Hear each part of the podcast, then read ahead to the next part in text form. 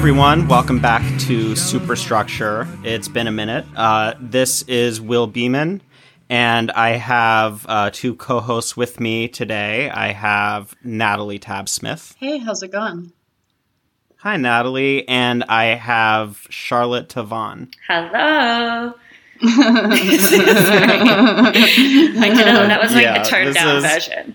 Anyway, How do taxi drivers react when you give them the, the enthusiastic hello? that was an accident, and they didn't respond positively. Yeah, so, so Sh- Charlotte has a one size fits all hello that she gives everybody, and it's very, very familiar. so, um, okay. So, Superstructure is back, and we're doing kind of a return, I think, to some of our original themes here. This is going to be an episode about uh, the election slash beginning of uh, the new Italian Prime Minister uh, Meloni's, um, yeah, fascist political party. Uh, so we're going to talk about that. We're going to talk about fascism and you know anti-fascism, which is a big theme in superstructure. And I think maybe a good way to frame this is just to kind of talk about how the project started and how anti-fascism uh, was kind of at least for me when we started it was very much baked into at least for me i don't know about these other people but i'm anti-fascist um, It all like, it all started in Tampa. yeah. Not really, but when we started superstructure anti-fascism was like a theme that i was very concerned with uh, and was actually what motivated starting the superstructure project was it was you know towards the end of actually it was right after bernie lost in 2020 and it looked like from my uh, you know parochial american perspective that the American left, at least, didn't really have the analytical tools to imagine a, another mode of electoral politics uh, besides the Sanders campaign. Um, and I should say also, when I say the American left here, I guess I, I guess I really mean the the self the self identified uh, socialist left that had emerged in the United States um, since you know since Bernie's original run and was you know emblematized by Jacobin magazine and all of that. I say that just because I think in the U.S. progressive or leftist politics is obviously a, a much broader and more contested term uh, than than just the white coded Bernie Sanders campaign. Um, but that was the you know that was what I had been uh, familiar with seeing, and I saw through that worldview that there was not a lot of places to go. Um, and a big part of that for us in the first episode, one of the kind of central, I guess, theses of the episode was that uh, zero sum framings of economics and of public spending, of public provisioning, of job creation, of how whatever we call the state is involved in uh, creating space for people. Um, if if those are posed on zero sum terms, as in uh, tax to spend terms, that basically is hitching people's future to uh, a metaphor of, of replacement or displacement, um, where you have to destroy something in order to make room for a new thing in like a literal one to one sense. Um, and that's why superstructure, also being part of Money on the Left, we come from a modern monetary theory perspective, uh, where we reject the idea of taxpayers as the prime mover of everything. this was because founded by Warren Mosler in the early 90s when he did some strong betting on the Italian bond market. True facts. Which is why we're talking about Italy today. No, I'm just kidding. we're, we're all we're all just swimming in his wake. Oh, God. Um,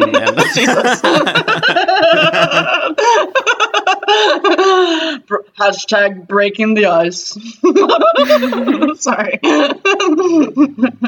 Sorry. Um, so there were there were some conventional narratives on the U.S. left when we started, um, and I think maybe a good way to frame this episode would be to break into what some of those are. Um, so we talked a little bit just now about you know zero sum politics, but I think that this fits into uh, how problems of yeah neoliberalism or the kind of historical moment that what people were identifying as the historical moment back in 2020 um, should be articulated and kind of theorized. And sort of the gambit of the podcast is that if you you know theorize things in in a way where everything is framed as hard limits and you know everything is is physics analogies and there's scarce or political yeah scarce political capital scarce money scarce energy for the left that makes us you know look at are we going to do this or that and prioritize things in an either or way right? All the way down these zero sum analogies make some degree of uh, moral compromise seem uh, inevitable, right? Um, and this is really the basis then for how fascist political premises become naturalized and kind of depoliticized, right? Like we're living still through COVID right now. And since in the United States, there's no political imagination for something besides uh, ignoring COVID, um, then people, you know, getting, you know, sick in long term ways, having health complications, dying, all of these things are not even seen as crimes in American politics anymore. They're just naturalized. Right. Well, Um, and the point and- is, I mean, a lot of the point is like it's very narrowly not just about the U.S., right? Like, and it's not just about Mhm. being hyper specifically knowing something about Italy. Like, we're not just doing like a tour of the globe. Like, we're perfect experts on this thing, even though we like try to Right. learn a lot about Yeah, stuff. even though Natty is. well, I mean, I still would hedge heavily. um, but um, I think that's yeah. It's not just about the U.S. Or I mean, there's all different moments in time where that are like pivotal in different ways. But it's like you know, it's not just 2020 nor not 2020. Even though 2020 is like a very um marked moment the way like with covid setting in in particular i would say as far as an acceleration of like pretty much everything that was like bad is just like all the systems are just gonna like well some things worked okay like they did some good funding stuff some places but it's just like so much of what's broken is just gonna show how badly it's broken you know Yeah, absolutely. And I and I think one of the things that has been neat about this project, I think getting you know more and more people involved from different places is that everybody has their own kind of you know starting points and places from which they're looking at whatever the you know whatever the problems are right? Um and you know there's there's always some amount of mystery in figuring out like i think that that's going to be a big theme here is like how do how does one account for how much power the far right has when there's so many different contexts in which someone can ask that question so many different ways of yeah just so many different ways of answering it or going about articulating it and we don't just mean in in an american context and we also don't just mean in an italian Ex- well context. exactly because also italy i think that's like a, a key thing to kind of kick off um, as far as talking about what is fascism what is neoliberalism in this context of you know what is italy because that's like part of this like hard neoliberal neo-fascist moment right and then there's these red brown tendencies and the way that interacts with the eu and like you know i mean historically italy is a very interesting political case and sort of standard bearer of like old school red brown logics, you know, and it's this yeah, very interesting right literally fascism the birth of fascism is right, there right, right, Right. Yeah, yeah. That's when you have a face. No, sorry, I'm just kidding. And I mean these Um, these um yes these trends even do reach as far as all the way on the other side of the globe, down here in Australia as well. Especially You gotta with, call like, yourself the main side. yeah, that's true. That's true. I mean, you are actually on the same side of the globe as me. Yeah. eh, Well, right. The west. Yeah, the west is. Well, I don't know if there's the west or the east. I don't. Like Australia is like leading the way in like certain scarcity logics in the world. I feel, um, especially when it comes to things we'll talk about later with like immigration, which I think is like a cornerstone of like politics. The like it's dominated politics like globally since the nineties. You know, but we'll get right. into So there's that. so there's a Well, and that Italy is such so- a a good test case of that, right? Is in like you know, not only do you have like a history of Italian migration, you know, strong Mediterranean communities in Australia, and then also like Italy and the Mediterranean is such a like flashpoint for for migratory violence, right? And Totally, yeah. Australia actually just being just the I don't know the kind of seeming contradiction of Australia being such a huge, rich island, and yet we have such a such a punitive and like stingy kind of immigration logic that it it doesn't even make sense really. they But it are does running out of space. yeah. We, we have like yeah. Australia is running out of space. Mm. Which which Um, helps with you know with your idea will about like you know obviously australia has like a ton of interesting environmental limits it's like everything charlotte always tells me is just like these horror i mean everywhere does but these horror stories of the environment that are like almost surreal but it does like it is a good example of like the way you can imagine something is like limited that it's like i think they can take more people Yeah, well, and Asia. and and eco-fascism was another thing that we talked about very Yeah, early yeah, on. You yeah. know, is like there there are non-scarce ways of talking about addressing climate change, right? That also don't uh, don't naturalize a particular um you could say policy interpretation or you know political interpretation burn baby burn meaning things- spend baby spend no i'm just kidding yeah that that don't don't i don't even know what you were doing Me, there nei- but me neither, um, but it made sense to me. no, it- yeah. Um, I mean, honestly, like that is, I don't know. I do think that that sounded like materialism to me. So, um, well, I was trying to like, I was trying to like make a joke. it was, it was like under like eleven layers of unclear Yeah. code. that song just Yeah. reminds me Um, of the Iraq War now. oh, really? Why? Like, yeah, because there was that I forgot what documentary it was. Maybe it was a Michael Moore documentary, and there was like that scandal about like tanks playing that song really loud as they like bombed Oh. people's homes and stuff. yeah. Well, you know, you know, one of the first superstructure Yeah. episodes, uh, Ma- Max and I reviewed a Michael Moore documentary, Planet of the Humans, which was one of our first dives into yeah just like the the kind of a, a slippery slope of liberal concern about climate change to fascist logics um, because he basically ends up uh, advocating some degree of population control Yeah, like the um, David at- Attenborough stuff. yeah. That like classic huge it's classic like I feel like David Attenborough kind of encapsulates that as well in that he like seems like he's from the Victorian era.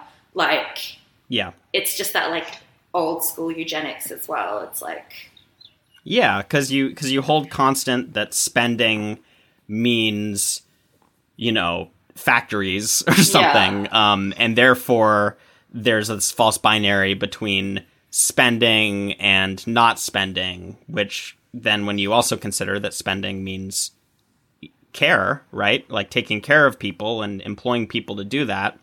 Under an austerity regime, obviously people aren't being cared for necessarily in the name of getting growth down and that Have you read. Goethe's Faust, where Sorge Care is about um, this one-to-one austerity, and Mephistopheles uh, says that everyone deserves to die? No. No. I haven't, but I was thinking about that because that's like if you follow. I haven't, Well, 'cause- but- okay, because Scott was on the other day about a whole thing about like how his book should have included Faust, blah blah. But I like discovered in that the other day too. I was like, oh, this thing about Mephistopheles is really interesting because there are like things with like madness and patterns of like this kind of thinking that can I've seen patterns of before of just like we're gonna die, all of us, and we should. You know that that Yeah, kind of yeah. thing you've traced of Thanos, like not to put that with madness, right? Because that's reading that's reading the culture, right? Is it's internalizing what's being in, Mhm. inteled from the culture, right? Like that well, totally. probably Thanos made good points. Like, yeah, You know? right. Like you you end up disagreeing with eco-fascism only on the grounds that like it's it's probably not necessary. right. Like, there probably is a little bit more space if we like really squint. yeah, Um, and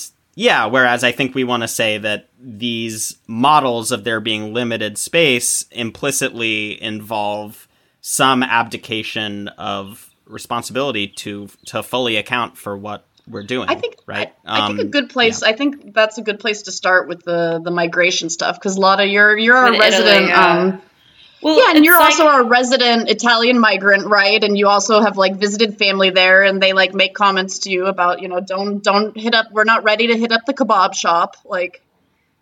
Well, yeah, I wasn't. I, I'm not from Not there, your family, people am- you've known. No, I but you know what I mean. Like Yeah. your that was my cousin, I don't know. family. Well, you said you're the one who was like, actually. yeah.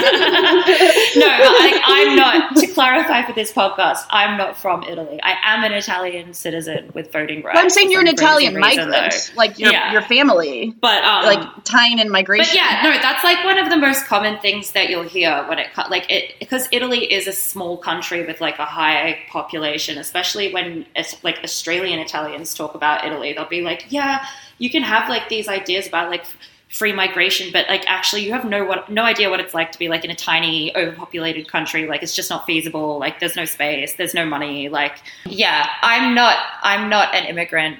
Um, from Italy. Like my family is from Italy. In fact, actually, my grandparents were the ones that moved here. So, but I am superstructure Italian some- diaspora.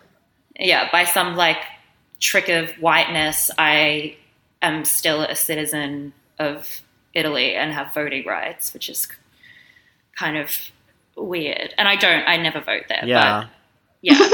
Mazel tov, as they say in Meloni's new government. oh no, Jesus.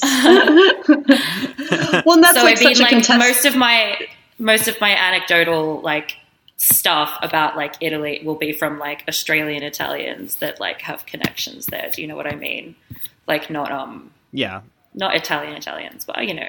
but that see kind of proves the point. I think that's the point that Italian Italian is not real. Like that's the like part of the issue, and like this like migrant several generations down thing is its own thing. Just like. But people are trying to purify that on, on zero sum terms, or yeah, where it just favors people who like their grandparents were there, as opposed to like, you know, your parents who migrated, migrated recently, yeah. Yeah, and it's like, sorry, Right. you're black and we're born here, so you're not a citizen. You know, like no school lunches for you. You know, Yeah. Whereas it comes to like the white Italian diaspora, they have some of the most like generous citizens. Like they make a real point of like giving out citizenships to diaspora members. It's like they have a mm-hmm. huge international citizenship base. I guess probably similar to Ireland. Like, although I don't, I can't speak to like what Ireland's like qualifications are based on whiteness, but yeah, it's um,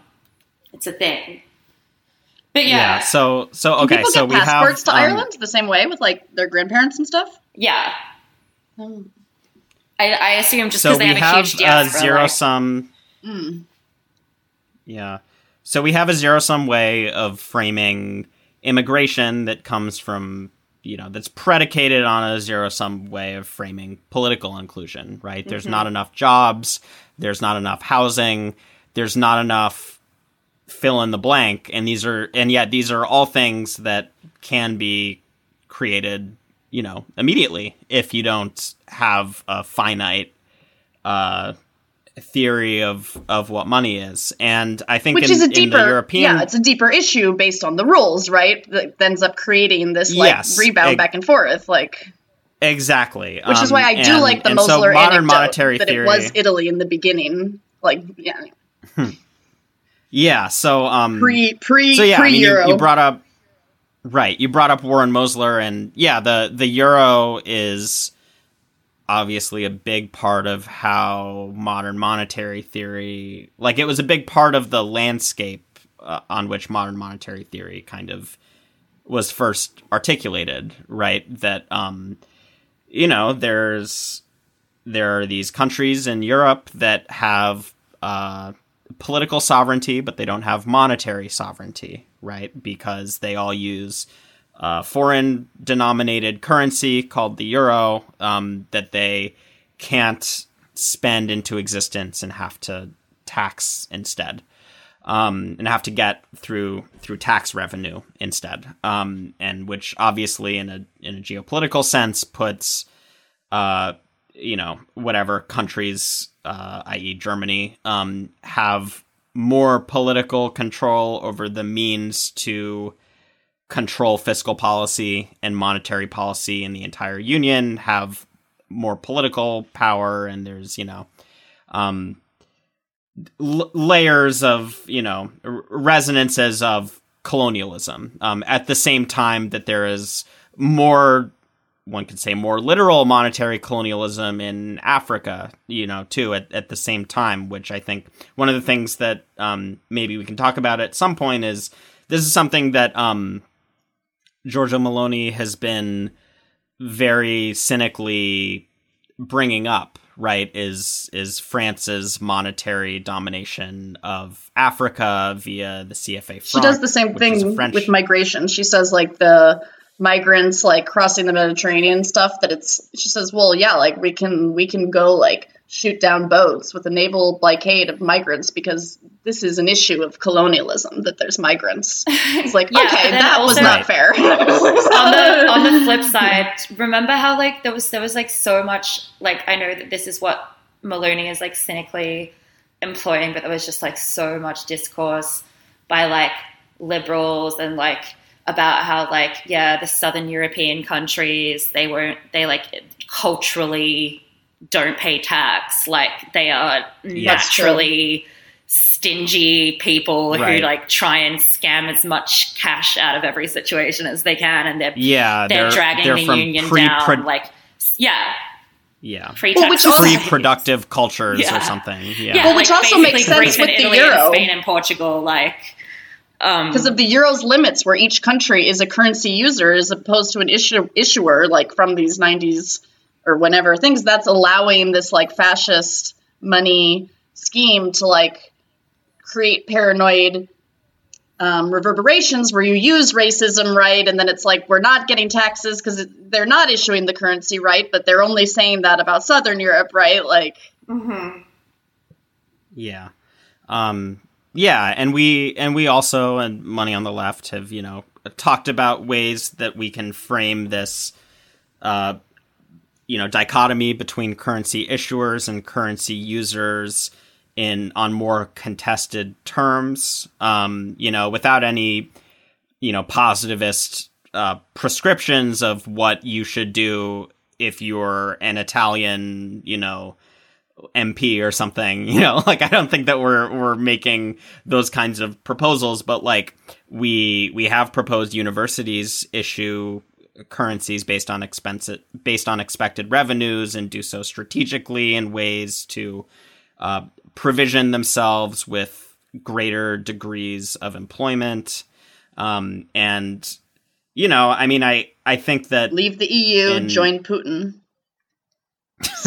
Right. Yeah there's uh the, i mean there's there's all NATO, kinds of really you know, really horrible yeah when when power centers are absolutely reified, then it it leads to these kind of you know false yeah just dichotomous thinking where you know in order to be anti-american which is anti-imperialist you must be pro everything that's not american which means supporting russian imperialism in places and like there's just there's all kinds of you know like yeah just ridiculous kind of third positionist um, logics and, and ways of thinking that, yeah, flow from uh, a theory of political agency and power that is uh, so zero sum on on the exact terms that it has been articulated through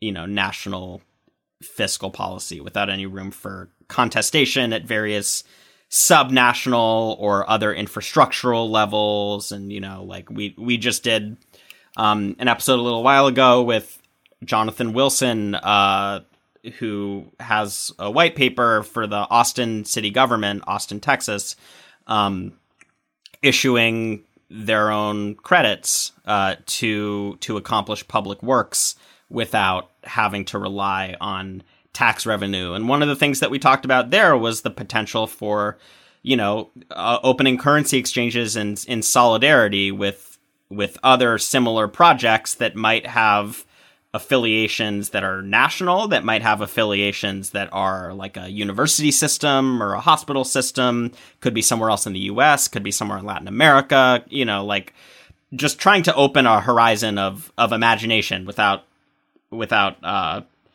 making a, a very positive suggestion because I, I think that that's like well beyond the scope of what we want to talk about. But I, I do think it's important to just kind of, yeah, lay out what some of these themes are that we've been discussing and why, um, why from an MMT perspective, we think it's important uh, not to double down on nationalist politics and a politics of trying to regain control of the national printing press as this kind of symbol of national provisioning and national identity that has nothing to do with the rest of the world, right? Which is, I think, what what Meloni is starting to articulate, especially with the help of proto-fascist slash fascist MMT voices like Thomas Fazi, um, other people. Um, in general, uh, I think I don't know. It's I was gonna say something about his name rhyming with Nazi, but that's probably not That's fair. not fair. But, um, I did. I yeah. I well, I do want to shout out like some of the like um people pushing back. Like as far as you know, just thinking more generally. Like I do want to cite this book um by Camille Hawthorne on contesting race and sh- citizenship, youth politics, and the Black Mediterranean on these issues of people who are doing movements that push back on this sort of Fazi, you know, idea that does, you know, he has worked with governments that were, you know, um, five star mixed with uh, Salvini's The League, these explicitly red brown governments that were were very um, anti migrant and, and explicitly like sovereigntist and sort of um, Eurosceptical from like a red brown place, but that, you know, are not necessarily a neoliberal austerity lane, which is a very real thing in Italy, right? Especially, you know, you have the 90s waves with,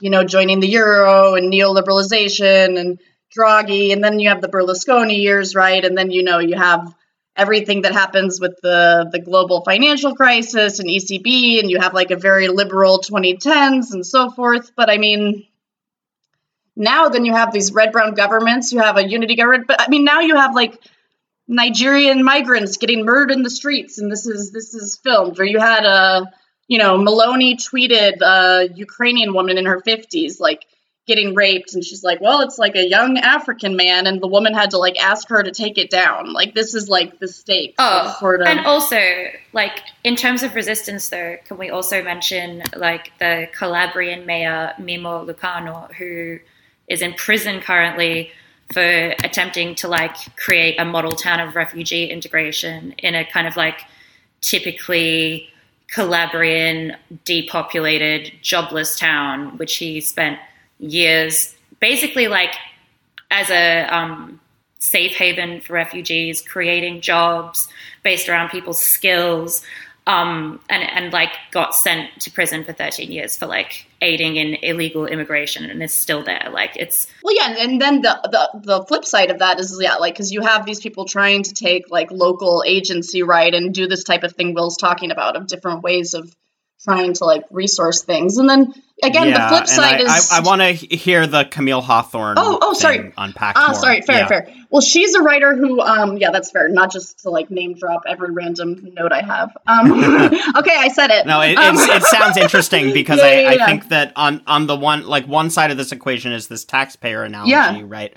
Um, but but that relies on a certain notion of taxpayers as citizens and citizenship as this finite category that does implicitly invoke race, and there and there are lots of ways where. Yeah, one can one can approach that question differently. Well, yeah, totally. I mean, it's all I, her book is about. Um, you know, she's like African American Italian, so it's interesting because shares with Lotta this like citizenship of the um like white Italian. Like, she, like she's an African American who is half went white to Italy. No, and she's half white Italian, I think, something like that. Oh, I so, see. So, but then, but then Okay. does her work on then like black movements of like people who grew up or were born in Italy that have all these um, ways that they are like deprived of citizenship or deprived of rights, Mm-hmm. you know, in this constant um, scenario, right? That that Charlotte's talking about. You know, people see places without jobs and so instantly it becomes well there's overpopulation money just doesn't exist like they see the crises of liberalism and their responses are yeah like let's put mayors who try to do one thing good in jail and yeah like people uh, in Meloni's party are like i forget some of the details i have written down but like yeah like stuff where they want to take away people who are like born there like this and this is i think charlotte you pointed out before that australia sets the tone on some of this stuff. Australia and, and this is this, yeah. like but like where people who are their grandparents weren't documented, so they can't have papers. Basically, Well, in Australia, you can be born. This is this ha- this is in the news like quite a lot. Like you can be born here.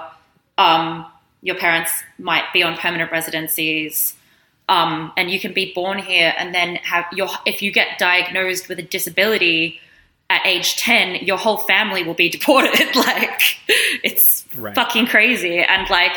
Similarly, like it's easy for British people to get citizenship if they can prove one ancestor who migrated here, you know, from like as recently as the 60s. Do you know what I mean? When they had large programs trying really, really hard to encourage British migration to Australia to keep the population levels wide, basically. but um, yeah, it's Australia is like really, really similar in a lot of ways, and it- it's just like a, I think it's an example of how like these politics kind of these logics like appear all across the political spectrum really like it's been a consistent policy feature like and resistances too. I think like children of migrants, like in Camilla Hawthorne's book, or I think similarly in Australia, where you you do have certain, you know, like Will saying, there's this sense of there being a contest, like a citizenship that's absolute, that's negative, but then you also have these like reparative readings where people are saying, hey, you've deprived of uh, us of our citizenship, right? And it's right, like citizenship as rights Yeah, that should exactly. be expanded. And we're the youth, Right. we're the diverse youth that's trying to push back, right, on white Australia, or that's trying to push back on white Italy. Because it's never been that way, right? Like and- Italy's on the Mediterranean. It's never actually just been this like little isolated thing. You know what I mean? Yeah, like Yeah. well, and, and isolated think from that, Africa. Come on, it's not like to across- mention a history of like racialization within italy as well like between Yeah. like the north and the south or like you know the mainland and Yeah. the islands like it's which yeah. is related to work. What you're saying about Calabria, right? It's about Which it creating a always has- sense of yeah. scarce jobs. Yeah. Yeah, Yeah. well, and and what I, what I think this example also gets at is that everybody has a lot of uh, identities, right? Like uh, you know, a- affiliations, identifications, and there's you know, um, citizenship posed as a yes or no question um, is reductive, right? And it's and especially when it's aligned with jobs and with tax paying as a proxy for jobs, right? Are you a contributing member of society who can pay back, right? Those kinds of questions. Um, just the fact of identities themselves being kind of poly, right? Like internally um, part of many different publics. It it belies a, a more expansive definition of contribution and of labor and of involvement that I think yeah these these notions of citizenship and of money and of all of these things as zero sum symbols of a you know well i mean it, basically it's like national identity is treated as this finite currency right like who are we going to give it to um, Which is what makes the red brown an interesting example. Like the red brown and then mixed with liberalism and then like a moribund left. And then you just sort of have this mainline, uh, like ECB conservative liberalism and then these Yeah. red brown alternations in Italy of like explicitly aligned yeah and i i want to say also just in case we have any um new listeners or people who aren't uh, as um, I, I think we come from like a left leftist political context, but red brown the term is uh, communist and fascist or far left and far right kind of alliance politics. Um, that yeah, that comes from a, a place of accelerationist narratives, right? That that it's inevitable that everyone who's anti elite regardless of how they're anti-elite has to be under one umbrella and then it leads to this reified sense of the elite which is since it's so reified that it includes fascists in its opposition you know at this point you're invoking racial categories and that's why it coincides with anti-semitism and anti you know Catholicism, whatever, and well, th- many different they, they things in many pro. times and places. Actually, actually, me and Charlotte were talking about this the other day, but a lot of a lot of Meloni's voters are like non-practicing Catholics, which we'll get into. Yeah, but, no, yeah, I'm, yeah. I'm, I'm, sure it's super yeah, different in the Italian context. I'm I'm thinking in a WASP kind of context, right. but. Um, uh, Oh yeah, I mean, and it's it is like a, as far as talking about, like I mentioned, you know, there's this sort of classic genealogy. I think you know Charlotte knows more about, but you know, obviously a lot of people who are on the left, you know, know about Mussolini coming out of, of leftists, you know, like he's saying, so-called red movements, yeah, initiating fascism. That's you know brown shirts and you know decades in power and the ways these influenced international politics. And and I think a lot of people have remarked upon, um, you know, we'll get into some Meloni and her party have lots of pretty open um, genealogies to Mussolini, and that it's you know right her coming into power is right around like the the centennial of the Mussolini's March on Rome, you know, and, and and she's from Rome. She's a you know, as she says, she's Giorgia. She's Christian. She's a mother, and she's like, uh, what else did she say she is? She's uh, yeah, I don't remember the rest actually.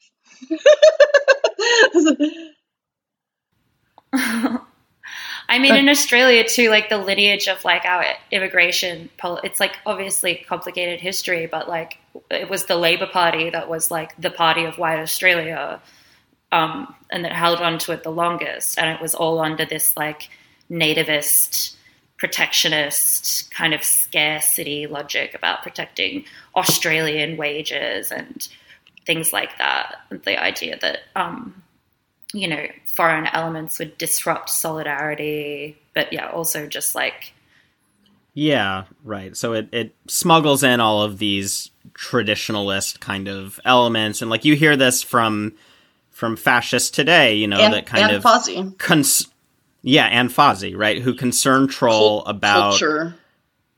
Yeah, like people shouldn't be forced to immigrate, like as if immigration is unnatural.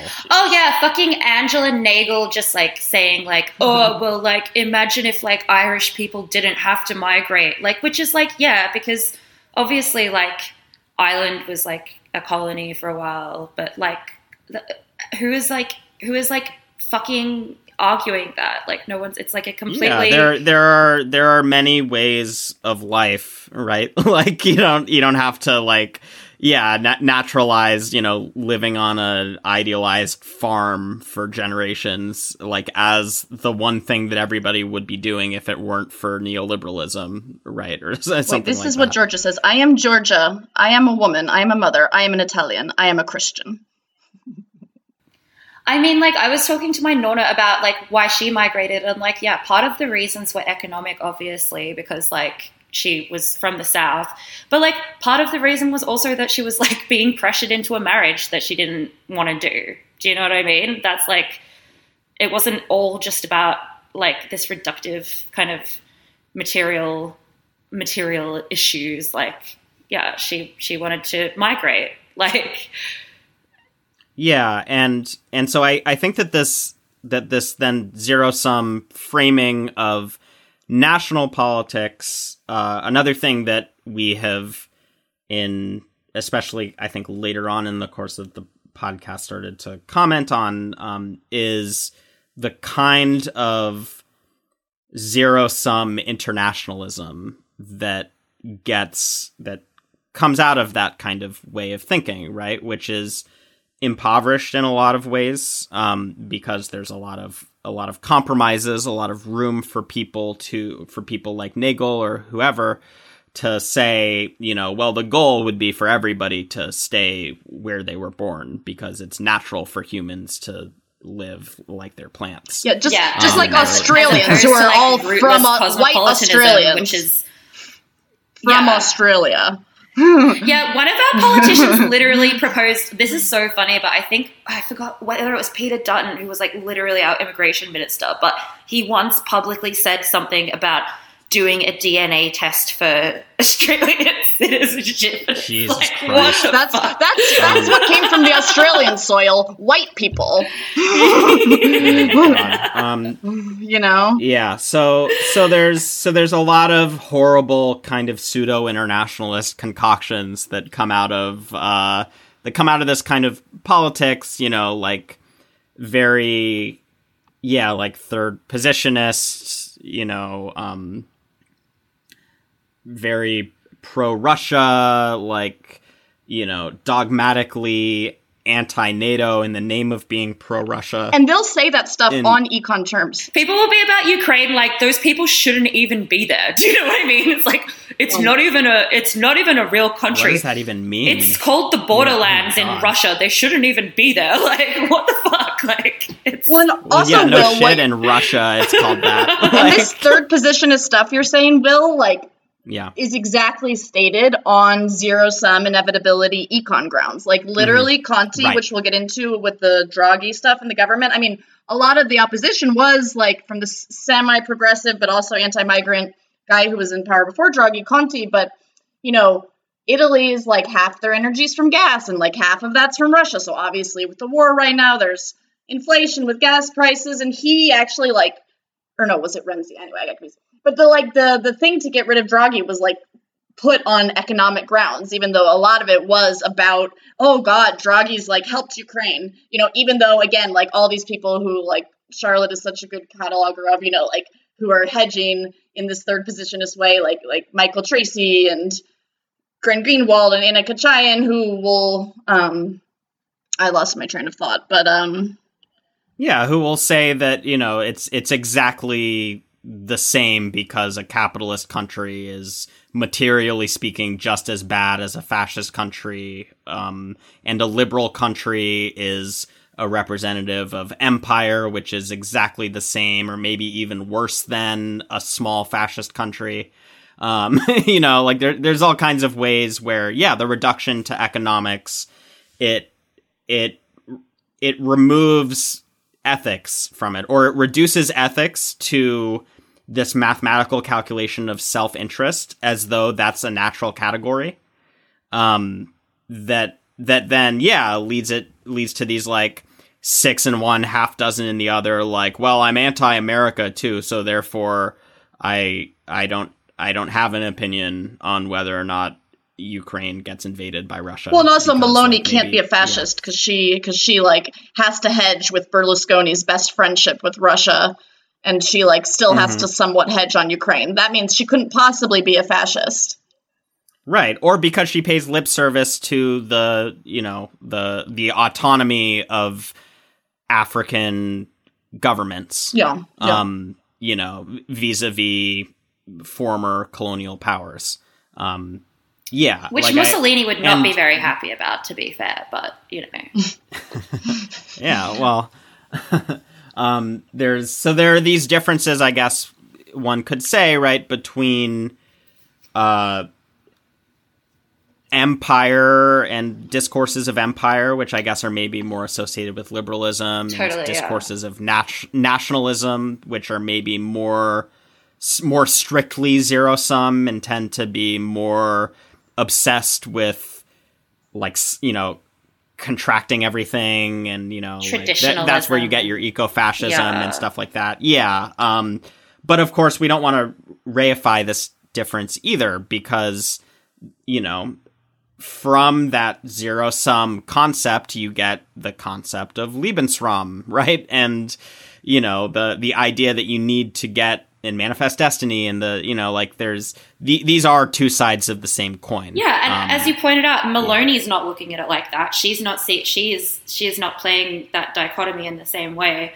that the third positionists are. She's she's happy to like yeah she and and the right is like happy to do that. Do you know what I mean? Like a lot of them. Yeah, and right, and so and so yeah, and there's a danger then in mapping fascism onto third positionism too, as if third positionism is the only uh, window of possibility for extreme far right politics. Because yeah, there are ways in which you know, I mean, people like Richard Spencer are very pro EU and pro NATO and all of that because they see in in the anti-Russian effort a possibility for some kind of Europe pan-European identity politics that prioritizes immigrants from Europe over you know immigrants from other places, right? And like and li- and liberalism obviously harbors that um, in the same way that any like yeah that the, these these things can be harbored in in lots of places and i think it's it the importance like every it, player is in italy politics which is kind of what makes it an interesting case because like they're all there. Go ahead charlotte.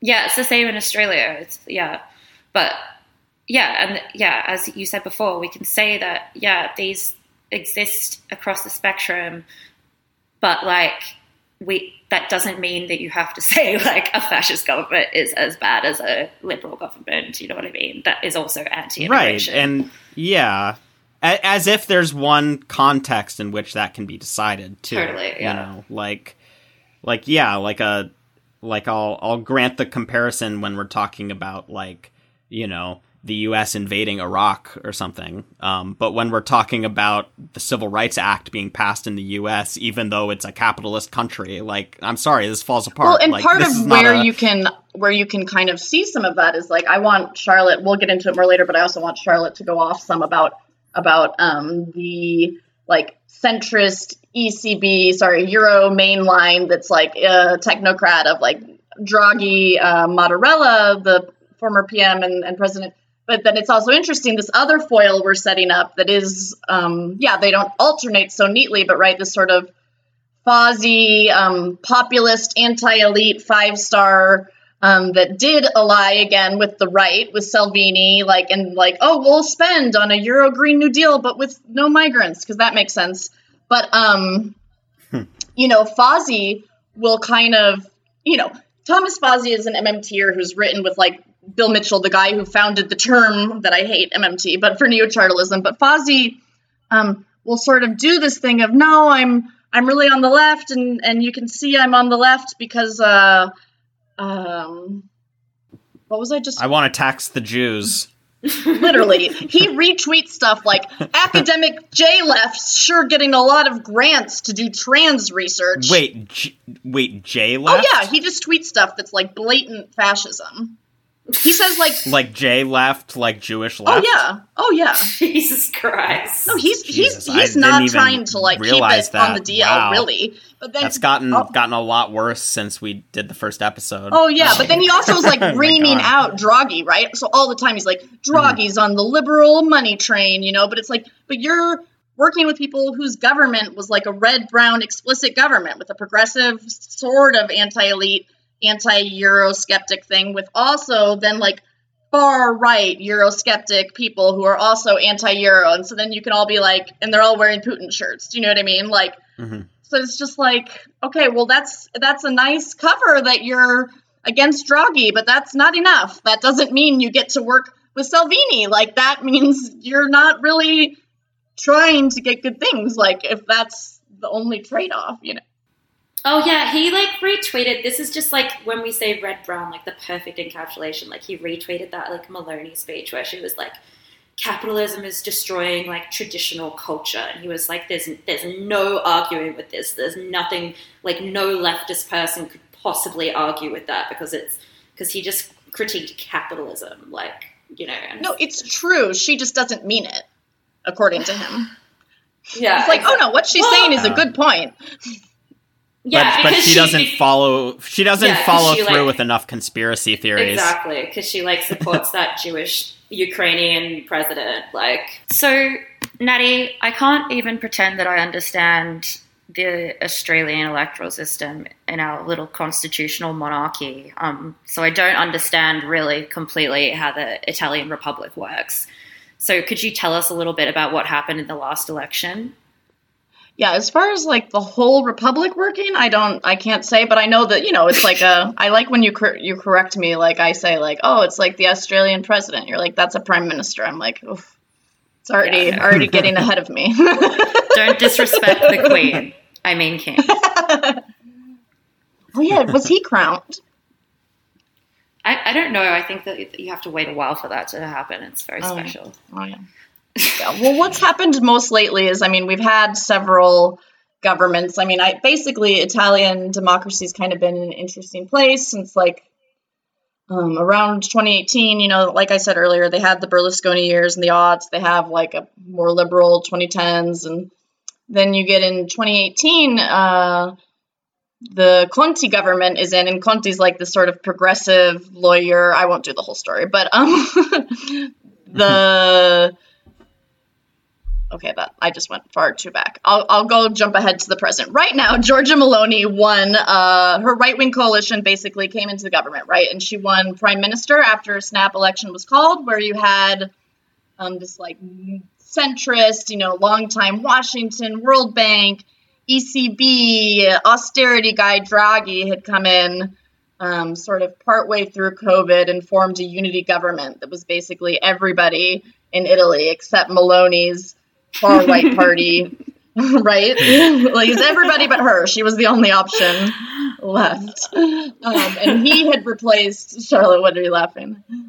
I'm just laughing at the situation. I mean, honestly.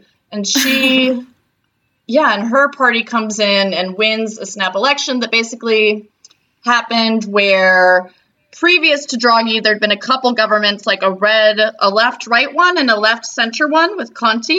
And he came in basically and like got Draghi's government out. And then they, uh, Meloni's party did not win like a majority, but basically it's a system where, um, for example, you have a lot of uh, single member districts where it's a first past the post system, right? And so it happens a lot of times that that's like an inherently undemocratic system. So like 83% of single member districts went to the right, and they ended up winning 44% of the vote. Their mm-hmm. their right wing coalition, just those little details. Her party is Fratelli d'Italia. They got 25%.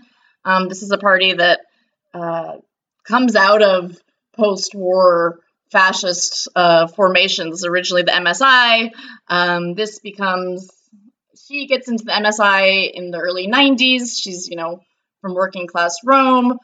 Um, this is a time of upheaval in, in Italian politics. Then they, like, in the 90s, 2000s, change their symbol, change their name so that they can join the government and be in Berlusconi's government, yada, yada. That's the case for like 15 years or so.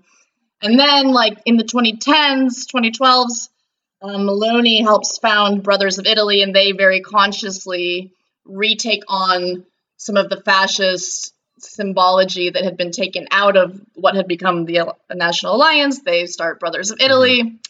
Um, and so this party is what won 25%. Again, this is, we'll talk about that in a bit, but they like have like the old MSI logo, which was the, you know, her mentors, like people who'd write in literal like race journals, stuff like that. And she would like, as a young politician, be like, Mussolini, pretty good, you know?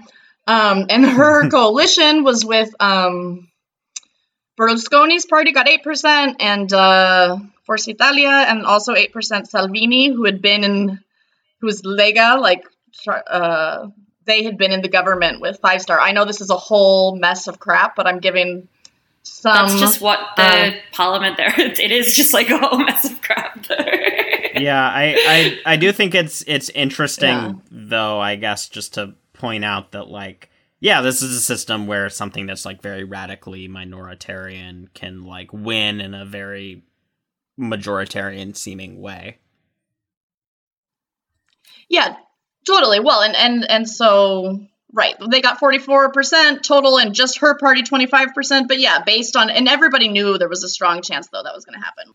It is funny, like so to to see like who is like forming government now. So it's like Forza, Lega, and um, Meloni's party. and like I feel like in previous Wait, five stars not in the government.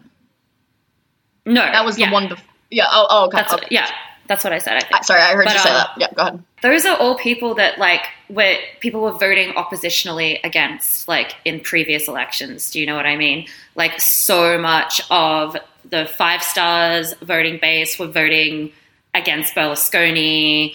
Um, everybody was like yeah Meloni was like permanent opposition the opposition for a while like and and now all of the and, and obviously like a bunch of people in the south didn't want Lega in because of their historical opposition to the South, and um, yeah, now the, Originally, the League of the North, right? yeah, yeah, which they did rebrand, and as you said, like kind of like started a like more southern branch, but like still like voters in the South weren't like huge hmm. fans, especially in the, that election before.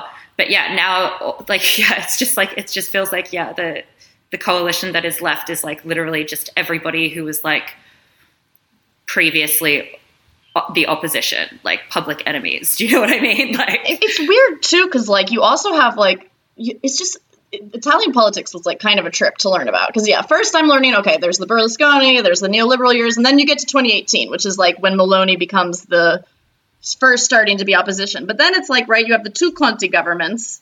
They right off the bat like have a fight with Mattarella, who all this time has been the centrist president. And they wanted to put in like a spendy. That was when Salvini, like to explain that to Will a bit, Salvini became this really big Fazi likes him. You know, he's the kind of guy who's like Eurosceptic but very anti-migrant on the right, wears Putin t-shirts, but he kind of rebranded this old League of the North to try to bring in people from the South. But like Charlotte's saying, it's it still just like didn't work. There's this really great video. were- There's this really great video I saw on YouTube where like they um this guy like gets a like paper cutout of Salvini's face and just like walks through Naples and like everyone is just like yelling insults at him like in Napolitana. It's so good. Like Can you can you give us some Napolitano uh, insults? No. I don't know. It sounds I cool. don't know why you think I'd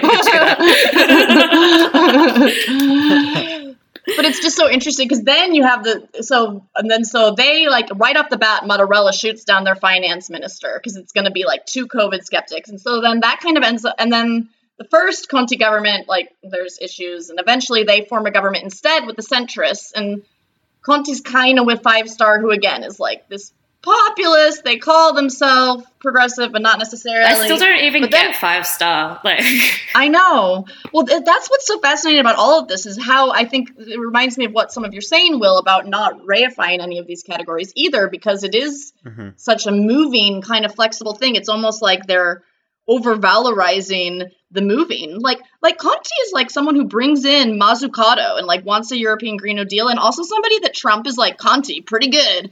You know, like yeah, good, good on migrants. You know, like, Right. and so and then and then he's like first government far right anti-migrant second government neoliberals uh, in the center and, and progressive. And then he's taken out with the Draghi unity government that Mattarella Charlotte I know you had some good stuff on this this long time centrist president Mattarella was gonna have Draghi come be he just wants to die. yeah you can find a lot of Fazi articles about the technocracy and how Parliament's bullshit because the president just runs everything for for the European Union or something, but which is probably part true. But yeah, he's just that guy who's been around, like, which is probably true to an extent, right? Just like Yeah, but they're not like they're like barely even willing participants at this point. like, yeah, fair enough. But the Not Draghi a- government had like everybody in it except Meloni, like his party, pretty much. Like almost everybody was in like the unity government. I'm like, who's not in the unity government that isn't Meloni? Like, totally. I don't And, know. like- I, I need to mm-hmm. catch up, but Five star movement was so weird. Like the the voting map for that election was just like the north. The entire north was like the league, and then the entire south was MS5. It was like I just feel like it, a lot of it was like How would you summarize five star movement for people and, and for Will? I like don't know because it was started. It was started by a comedian. It's like like like Zelensky. Like It was, started by a Canadian? Comedian. Internationalism. Oh, sorry. Sorry. Oh, Beppe, like Beppe Zelensky. Grillo. Yeah, yeah, yeah, yeah. And I feel like that Yeah. was like they had like a real anti-corruption thing. Do you know what I mean? Because it was like coming out That's of the always- Berlusconi years and stuff. And so Mm. I feel like that they they captured a lot of like votes on the on like this kind of anti-corruption thing, which you've always got to be like kind of suspicious of. And then like the fact that they weren't Lega and and do you know what I mean? And they were claiming to like be more representative of the South as well. Um, and on the anti-migrant stuff because like the South is like very concerned with migration, obviously, as we've discussed. Right. Well, because how would you describe that? That traditionally, traditionally, the South is seen as like more on the Mediterranean, and the North more of like industry, maybe. Yeah, well, they just like they uh, they think that they're being invaded, but from Africa, like. Whereas I guess the North Right. is probably, Right. Yeah. Right. And they're just like less concerned about job scarcity and stuff like that, as has always been the the case. And also, like the South is like I don't know, it's just like less. It's like less cosmopolitan, like not like not shit talking the south of Italy, but it's it's it's smaller. Like if you know what I mean, it's kind of like more small towns, more like yeah. Well, it's interesting. What and what what would be the yeah? I guess the take. What's the takeaway? Like the because I feel like there's different elements like to that, right? Because also like Gramsci's from the south of Italy, right? So there's different moments. I'm guessing. I don't know. Yeah, Gramsci's family were actually like Sardinian nationalists. Oh, really? I didn't know that. Yeah, like his his father was like imprisoned for The Sardinian flag is cool. Yeah, like I'm yeah, Sa- go Sardinia, but like yeah, so like that was his that was like his political tradition was like southern separatism or Sardinian separatism basically and his father was like arrested and tortured when he was a child. So like I mean a lot of a lot of his like contri- I think like his contribution to like Italian history is just discussing like the historical kind of colony colonization of the south via the north um, in Italy, which is true. Like, and he also talks about like the racial dynamics there and stuff. Like, you know, he talks about how like Sardinians are called monkey people and like, you know. But then there's always been like so much migration from the south to the north anyway. Like, hence him being there. Um, That's the thing we're talking about too about like this Italian whiteness thing and these zero sum things. Is a lot of it is about shoring up those boundaries, right? This sense of like, oh well, we're not Germany, like we don't have the ECB, like we do have like half our countries that like on the edge of of what's acceptable, you know, racially. So we have to constantly shore this up. Um, Could you could you say again uh, what are the differences between like North and South politics, or like which like how how does that regional split go in terms of like where people vote and where they voted for Meloni? I know that this is asking you to repeat something. Um, Oh, um, so like in terms of Meloni, I feel like the split is like a little bit different, but I was talking more about in terms of previous election that was like the uh, coalition with like the League and MS5 being the two major parties. Um, the split was pretty much north south, the League being the north because the league like yeah started as the northern league and they they were basically like a northern they have like fascist lineage as well but they were like a northern separatist party. So like they ran they run like they was it them who they like run referendums in like the region of veneto being like should we be a separate like state because we produce so much more do you know what i mean but then they they had to But what's So, like- interesting is yes, Salvini was the rebrand. Sorry, I'll let you go on. But yeah, Yeah. like like Fazi, he was like the the new avant garde mid 2010s. Like we could get some of the South. You know, Yeah, but he didn't. He didn't do. He, he didn't do that well at that because like everybody in the South just Mm. like no like aren't that stupid. You know what I mean? Like they they know that that's like. yeah, even like just like representing, not representing their interests at all. So yeah, the divide is that most industry is in the north of Italy and always has been basically. Yeah, that's another good frame for people. Like, what is kind Yeah. of this historic divide politically and economically? And, like, I know you mentioned Calabria too before, where you were talking about the mayor that, like, um, tried to get jobs and they incarc- incarcerated. Is that not the word? Incarcerated. That must be a Spanish. Yeah, come on. It's it's called incarceration, Natty. Um, so yeah, the the, the the the South is just a lot poorer, basically. Like um, U.S. Italian migration tend to be from the south. I don't know Australia. A lot, a lot, a lot of Latin America yeah, tends it's, to be it's pretty mainly the South. Like like there there's like a portion of like skilled workers from the North who migrated here as well, but like largely it was unskilled, quote unquote, migration from like Calabria, Abruzzo, and Puglia and Sicily being the the major southern migration. What would you say was the relevance? I was commenting to Will how, like, you know, one of Will's beats is about like this um, right wing working class politics, you know, and how.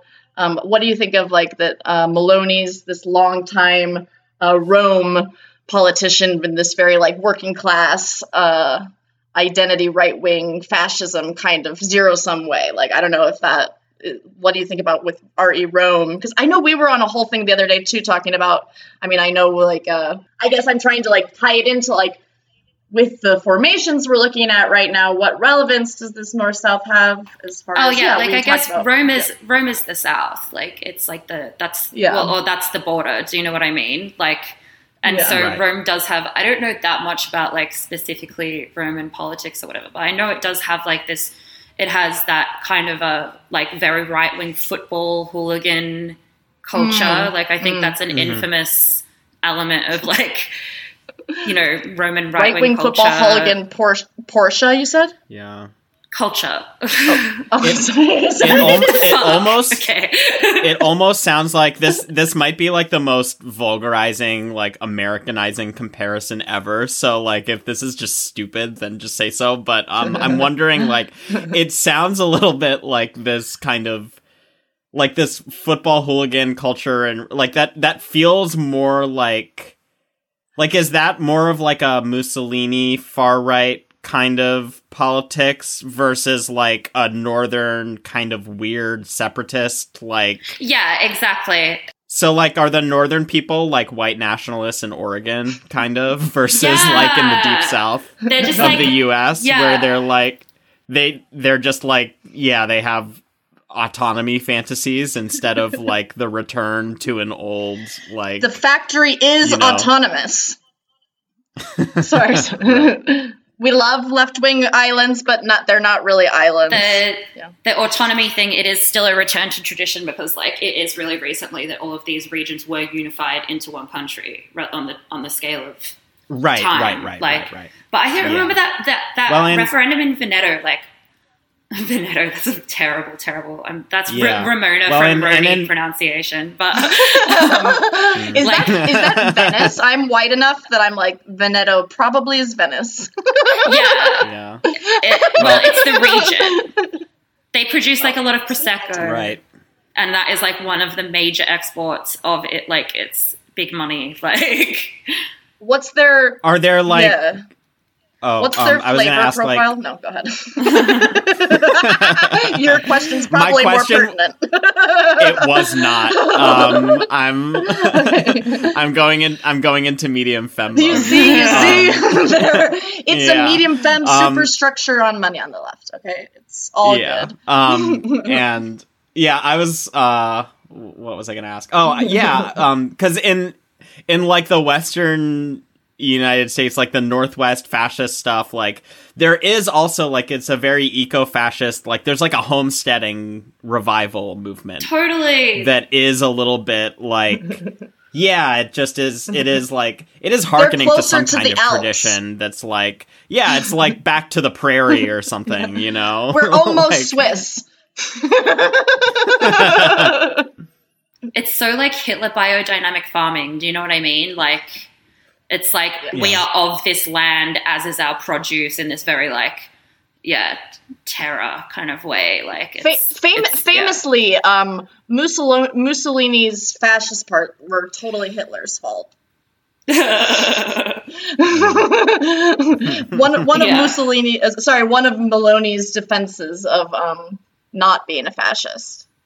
Yeah, no. She's like, well, look, I did say a lot of good things about Mussolini, and so have a lot of my people, which I think is something we want to transition into, which is kind of this interesting history in Europe. Where I mean, I think in a lot of places, whether it be Japan, I know we've talked about Will, and you know, even Germany, I think people think of as like, oh yeah, tons of truth and reconciliation. Whereas really, I think a lot of that like took a long time. But I, it does seem like, Charlotte, you can probably comment more to this, but also we have, you know, there's been a lot of moments recently as far as this Mussolini callback, but it does seem like in parts of Italian culture, um, it's kind of been had like on this sort of more cultural elite but anti-elite side. There's you know we hate the universities and the, I can't believe Meloni literally says judiciary. That's terrifying. Um, Jesus Christ. yeah, Um, yeah, no, it's ye- yeah.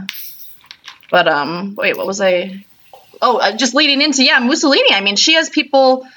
You know, her right hand man, this guy Ignazio La Russa, said uh, all Italians are. I just said that in the most Chicago way.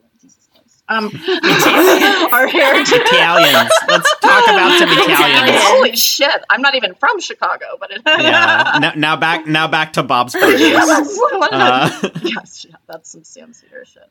Um, but um, yeah. Well, just well, Charlotte, that it's there's a certain purchase like in the intelligentsia and the culture where you know, and and this has been a theme like you know even right before Meloni's government came in again, a hundred years since the March on Rome. That's you know not yeah. that people they like there was a photo of Mussolini put up in the government they had to take down.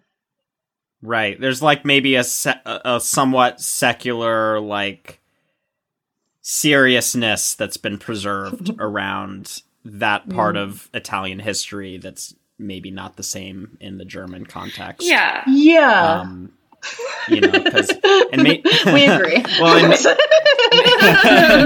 the chorus agrees. Um, and yeah, because like, because I I do think that that original um. Because Mussolini is kind of the original red brown kind of like person, right? Like Yeah. he's reading Sorel, and Sorel is like the first person in the Marxist tradition to kind of go off in a nationalist direction with like the need for collective action to be based on collective myth making as the basis for collective identity formation mm-hmm. and all of that kind of stuff and that getting kind of like tied in with yeah with like a materialism that that they it's like a superficial materialism that they can then hide behind right um Totally. or or say that say that like yeah it's just i mean it it reminds me in the us of like just the way that we economically code racist language Say more Right, about that. like it's you know well just just that you know in the us there's all kinds of euphemisms um you know taxpayers being one Oh, Welfare but, like, welfare queens, yeah. and yeah all- all of that kind of stuff where like yeah i feel like this this kind of new fascist politics in order to distance itself from nazism will talk about migrants instead of talking about races Yeah. right or we'll we'll kind of talk about citizenship as if it's this scientific materialist category that that has no racial implications or you know like yeah Totally. Uh, and then, and then, on the other side in Italy, there is like that straight, like Casa Pound. Um, I don't know. They were one of their members was responsible for one of the shootings against African migrants, but they'll have that very like back to Mussolini vibe of like, yeah, we want socialism for white Italians, and like in order to keep the family running and preserve our this national myth and stuff. Um, which is yeah i don't think probably existed in germany in the same way like after world war ii like but i don't know you know more about the history of that than me probably Not necessarily.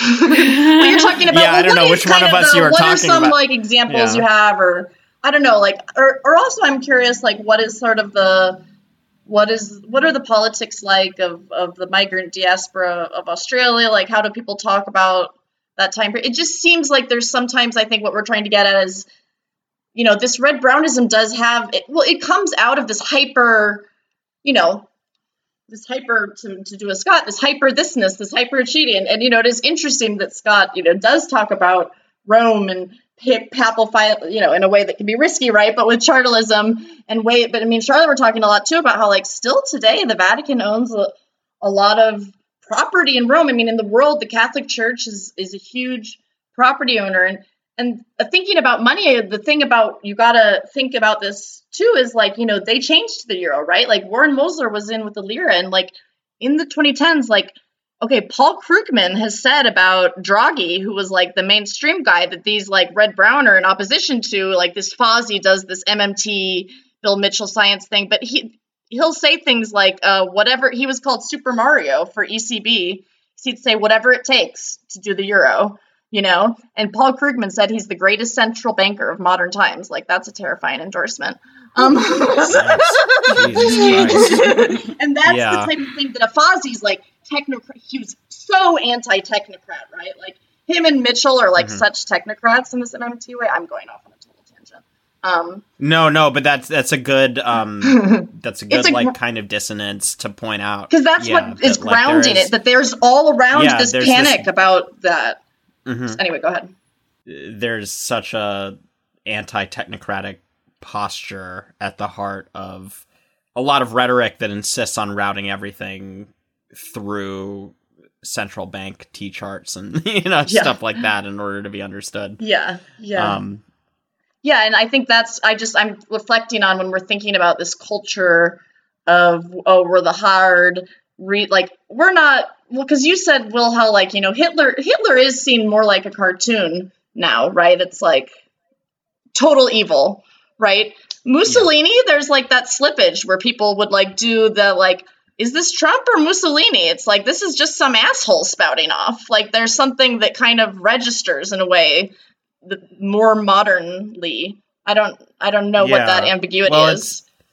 It reminds me a little bit of the fact that like America First as a slogan has come back mm-hmm. in the US mm-hmm. in a way where like that that did used to be associated with um there's like there's actually a really good Rachel Maddow podcast. Nice. Uh, just completing completing my shift to popular front liberalism.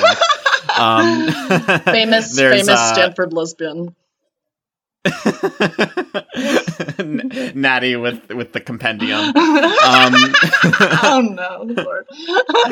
um, uh, yeah, she has this podcast called Ultras that is um about. Is it really called Ultras? Funny, I am pretty sure it is. Um, but it's about these white these like Nazi, not even neo-Nazi, just Nazi movements in the U.S. before World War II um, that were uh, being financed by the Hitler government. Um, and one of them was America First, but there was there were a few others. There was one um, called uh, I think the Christian League um, or the no the Christian Front um, and one called the Silver Shirts like the like the black shirts and the brown shirts and but but they they all were like at at one point or another yeah getting financed by the Hitler government and there were you know Nazi spies who had you know Congress people in the US who were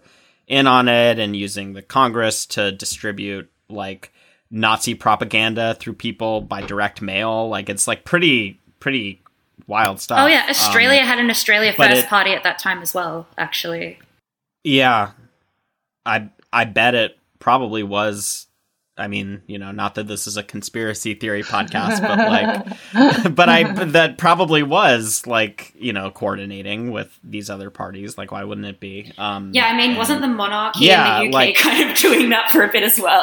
Like, right. yeah. Um. Yeah. I mean, it it's kind of shocking how um.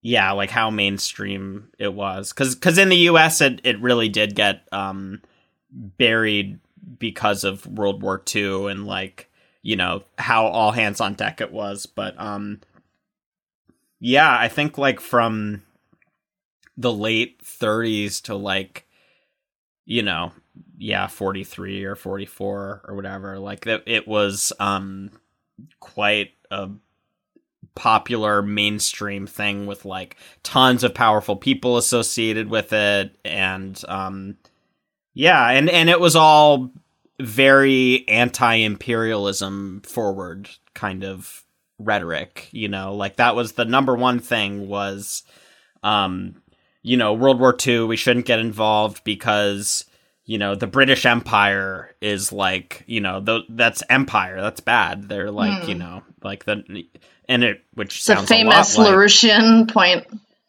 Sorry. yeah um AOC is in Uh, league with the Empire. Probably, partly, but yeah um anyway it's uh what were we saying yeah it's just it's it's interesting oh yeah just in the us i think there is there have been preserved a lot of secular ways of talking about that kind of thing. And also talking about myth making right? Like like it's not it doesn't seem like terrible to people usually like all the you know the american dream you know rhetoric and stuff from like the mid-century us and obviously lots of people have pointed out that like that's all very racially coded and all of that kind of thing. But yeah i guess i guess that that stuff does remind me more of like you know yeah i guess mussoliniism or fascism or whatever even though we wouldn't want to reduce it to that necessarily but like there's a you know Charlotte, what do you It rhymes. what do you say? What do you see with like the older generation in Italy as far as what they say about Mussolini, and do they say anything about now? Like, what what do you? I don't know. I don't know. Like, I only really like talk to my nonna about like that period in Italy, but like, I don't literally live in a nursing home. but it's like I don't know. Yeah Sh- charlotte when you were a kid was it scary when mussolini came to power her like her like main criticism of Mussolini was like the fact that he like got the country dragged into a war and the lost the war and then destroyed everything. Do You know, it's not not so much a critique of fascism; it's a critique of like Yeah. being fucking No, that's- Like, yeah. that, that that's how you out fascist the fascists Yeah. is you're like this was this was not italy first Literally. Fucking hell. Brutal. I mean, yeah, she's she's not a left wing person. Um, A lot of our grandmas are not. I think. I think it's common. I mean, I think that's another international. but yeah, that, but that that is like a thing, I, I, and I guess like Italy's like really contradictory in that way. Like that, like the national holiday is like Liberation Day, which is like April the twenty fifth, which was like when Yeah. Italy was finally like liberated from Axis powers. But then, yeah, that whole period of fascism is kind of glossed over and still there. It's like, yeah, it's like, and it, it yeah, it's like th- those are like two Yeah. countervailing like Italian national mythologies. Do you know what I mean? Like hmm that have been competing for a while and What do you guys make of the um, the Hillary endorsement, and what do we make of like Meloni's specific politics? I think this materialism, high liberalism frame is interesting, but then also this like you know she's playing many cards. Um, you know, I mean, our recently elected prime minister in Australia, Anthony Albanese, like made like went out of his way to like go have a photo taken with George Meloni at the last summit, being like, "I can't wait to strengthen ties, economic ties between Italy and Hmm. Australia." That's right? everyone was just, just, like, on fucking- autopilot." fucking kidding? Like, what are you fucking doing? Like, Yeah. We need to get some like- lemons. yeah. Um, and then obviously like Hillary had the girl boss angle, which is like yeah so so what was it that hillary said exactly? Because i i i think um because what what did uh because i'm sure hillary wasn't like i'm endorsing meloni in this election right? Like it was more like after she was elected she said some like affirmative like this is a big this is a big step for women Yeah. or something right like yeah. And then meanwhile, like Giorgia Um, Meloni wants to use like the masculine article in her like official title. Like it's oh my yeah. god yeah like like European anchors are like this is actually like far outside of the norms for the news to like go out of your way to like revoke the the feminine um and then that can get the feminine article in this and make it no, this is a masculine noun, even though. But as a Yeah. fem, as an anti-feminist, feminist right winger, I mean, we were talking too about like. um the New York Times had a funny article that makes me think of the Hillary thing because it was like the politics of power dressing and it's like acting like I don't know, like wearing a power suit is not making Meloni like have a look that's like of a conservative femme identity of like every right wing politician who's like I, I Yeah, straighten my hair, it's blonde. yeah, no, the the the payoff for an article with the title "The Politics of Dressing as a Woman" that's about a fascist shouldn't be not understanding that you're writing about a fascist. yeah. Yeah, Um, well, and which is an Jesus issue with Hillary, which is an issue like, and I know you're like, you, we care about not just univocally saying liberalism is as bad as fascism, right? And um, we'd rather Hillary win than Trump, etc. But like, there's huge blind spots in those things where it's like Yeah. this, and people say, oh, this is how could she be so anti woke? It's she's always fake anti woke. It's like, yeah, but if you also look, she says things that are really anti woke often that are like No, she's like the most fair weather. Per- she's just a human barometer with like Mhm. support for civil rights. Totally, totally. Um, and some like sometimes, right? Yeah. I mean she she said um I mean this is more like through the looking glass, right? Like she said um when she was questioned about the Meloni comments, I never agreed with Margaret Thatcher, but I admired her determination. um as with any le- as with any Okay. leader, woman or man, she must be judged by what she does. You know, so Margaret Uh, Thatcher is I, I feel I've what's funny students is like that, that where think you're Hillary like, Clinton didn't agree with Margaret Thatcher. Like that's well, what's it's like six degrees of separation from Hitler. Like, how, Yeah. how many Yeah. like how far how many people do you have to name before you're like hitler was awesome Yeah, which which happens quicker than people, you know, that happens quicker than people think, right? Like I think there can be like Yeah. a big oh, it's pretty far. It's like it's not it's not far, you know, and that's really important. yeah well right yeah i mean one of the takeaways from the from the rachel maddow podcast Right. which uh you know i'm glad you're listening to this one and not that one um but They definitely have like a deeper a deeper Fuck media. you, Rachel Maddow. Yeah. Um, um, but uh, Jimmy Dore. um, hate vaccines. I'm, I'm, sh- I'm shutting up for the rest Now of the episode. Um, that was a Gambin Faz. Having to get a vaccine is like the Holocaust. That's what left wing finance should focus on. Um, You're listening to the Outside Boys, uh, the official podcast of the dissident oh left. god, Um, those people are just Uh. so easily. You could just imagine them like sharing like some Mussolini or Berlusconi meme and just being like. There are these people. They're just yeah, the kind of people who are like very like Ukraine is pretty Nazi, and you're like, this is that. There's Nazis in lots of places, but they're being Mhm. invaded. Um, I would like to comment on it's that. a um, yeah. It's such a weird comparison because Yeah. it's like these like you could make the like would would you just be like cool with like you know you're living in Brooklyn and like Russia invades it and you're like well you know there's like there's some Nazis who live here and like yeah. and also this photos. is empire so yeah Also, the um, mayor of Brooklyn is against labor. It's like, well, probably, Oh but that.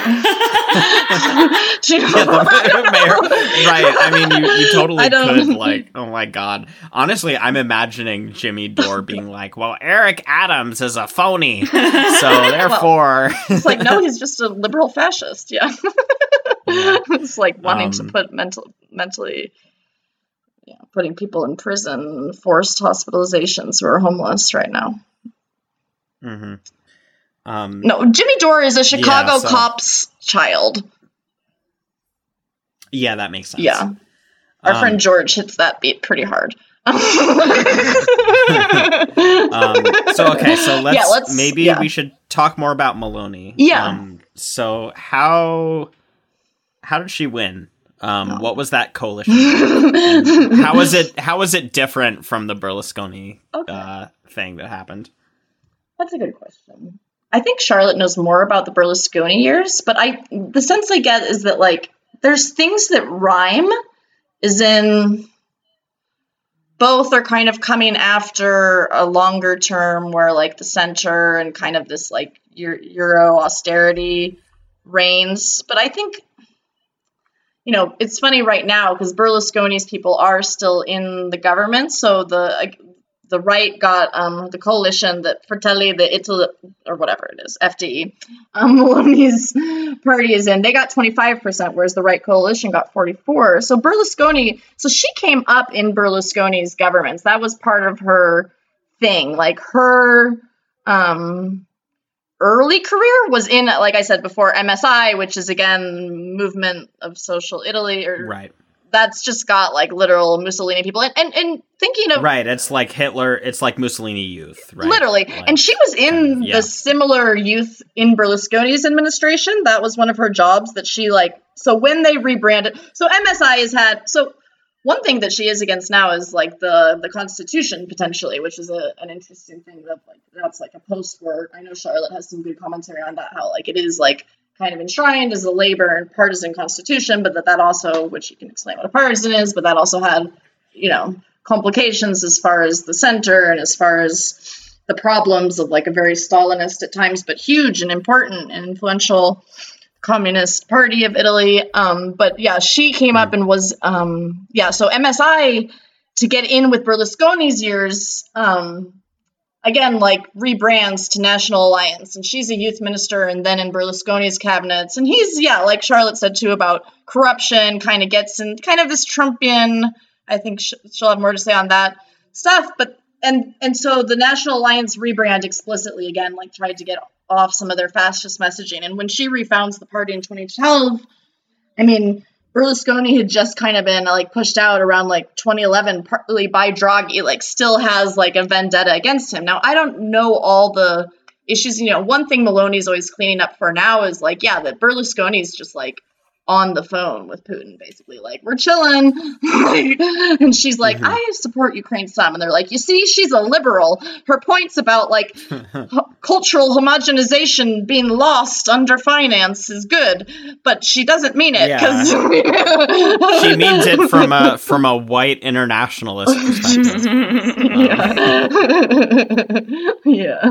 You know, once Berlusconi's in for several years, you know, like I don't know how many years is he in power, Charlotte? Like Oh, like fucking age is like ten or something. Like yeah, yeah. And how would you describe? Well, I'll I'll circle back to that question. But she again, like I said, Fratelli's to Italy, like refocuses on. You know, it's funny we've talked about how people like are like they're not really too fascist. You know, she she just you know she just heads in the EU the the national conservative tendency, um, but or whatever it's called, but uh and their logo they consciously in 2012 like changed back to the basically the flag of Italy that's like with a flame that's basically supposed to be outside Mussolini's tomb. And they like retook on oh, that. You know like they Jesus really go they really Christ. go there.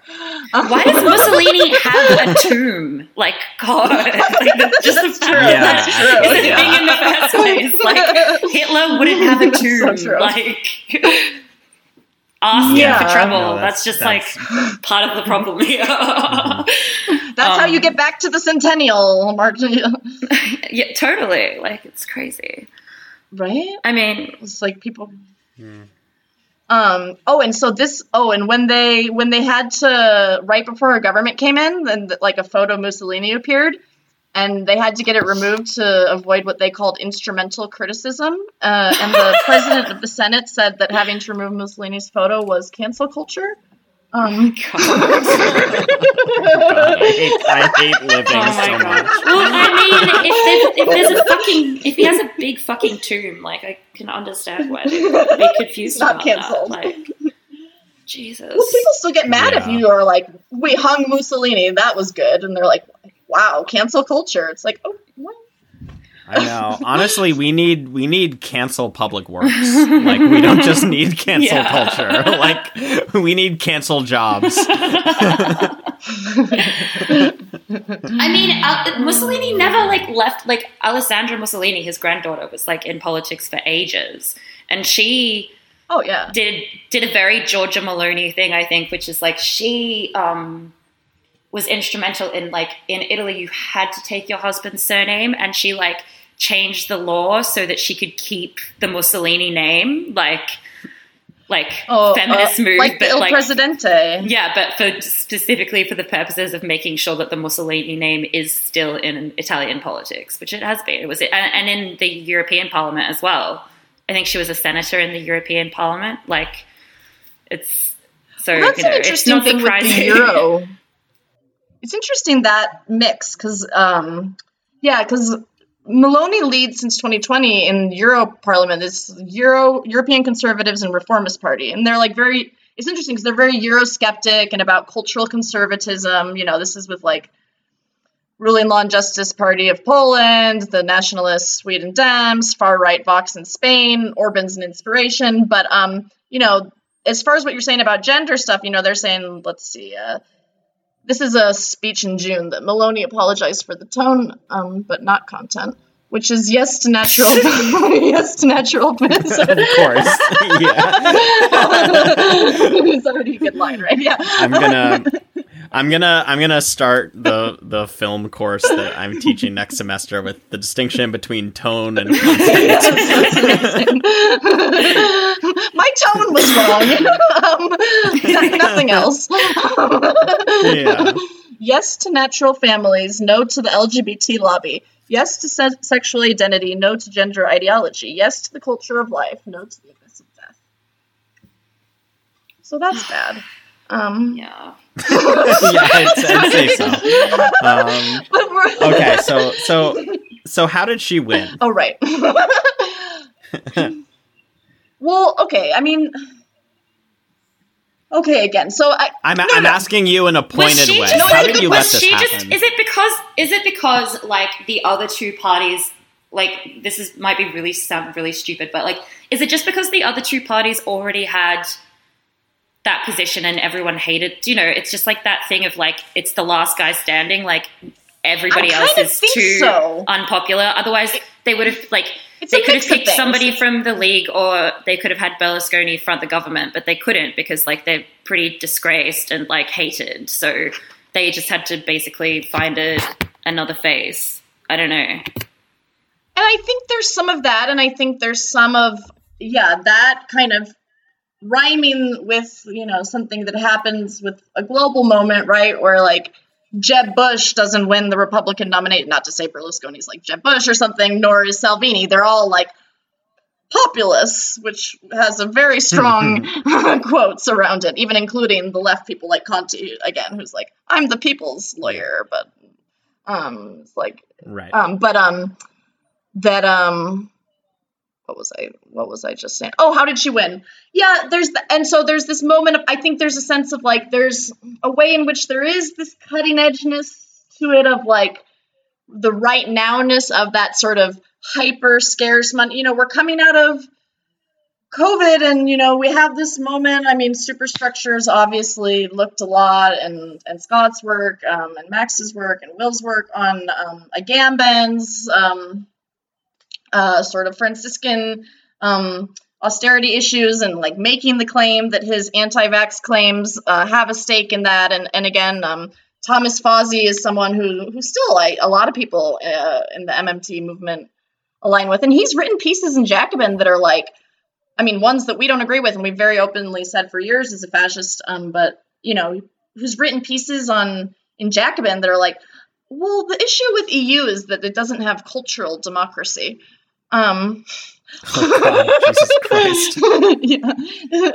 um, No, no, not enough votes for whites. Yeah, totally. Um, in the EU. Yeah, and I think there's Jesus been this Christ. ongoing scarcity, right? That like, and so okay, well, who's are we spending too much? And you know, some of the stuff that happened with with well, so Conte's government leads to Draghi's government.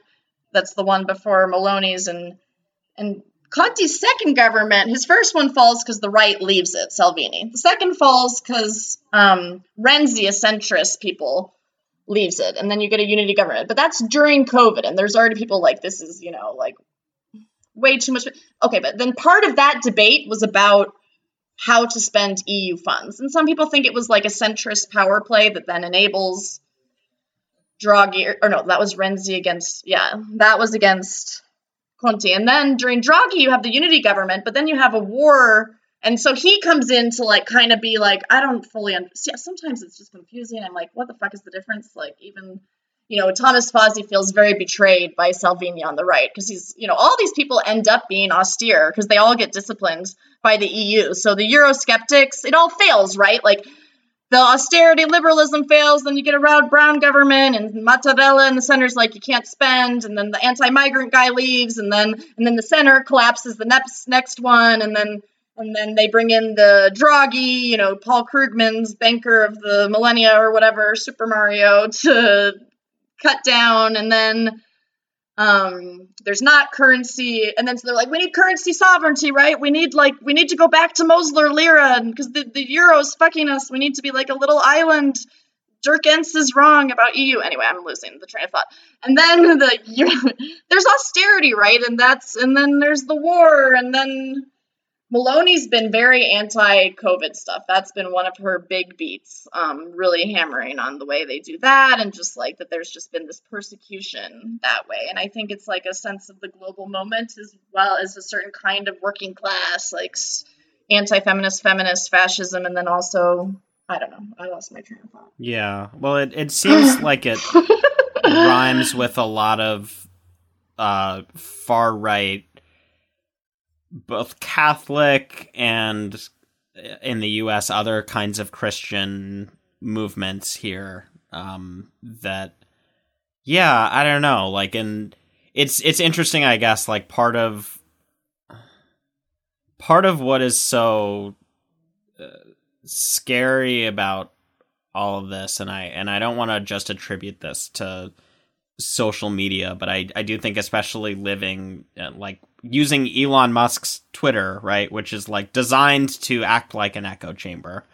Um yeah, it just is like you you do feel like you're in a you're in just like an immersive soundscape of fascist inevitability. Um and I and I feel like there have been a bunch of junctures in American politics lately where that feeling of inevitability turned out to have been you know not not like there's there's not danger but like you know like the midterms in the US were like supposed to be a big sweep for the far right and it turned out to be a big electoral repudiation of the far right. Um, which doesn't mean that the that the progressive left is like you know uh, about to seize power or something either right? But um yeah it just i guess like trying to think about this not just from a US perspective but like uh, everywhere in in the world you know where like a lot of countries are having big national referenda you know variously as as elections as literal referenda like on nationalist politics and on far right politics. Um yeah like i i think this this was so scary when it happened because of the the meaning of it being a, a Mussolini descendant like government um but also yeah in general just feeling like there must be some law of momentum or something that is you know that like fascism's on fire like it's gonna you know it's gonna win everywhere. Yeah she didn't she didn't it's not like she won it in like some like landslide democratic way she's like holding right. power tenuously yeah. with a coalition government of like a bunch of parties that have failed at doing what they tried to do. So yeah.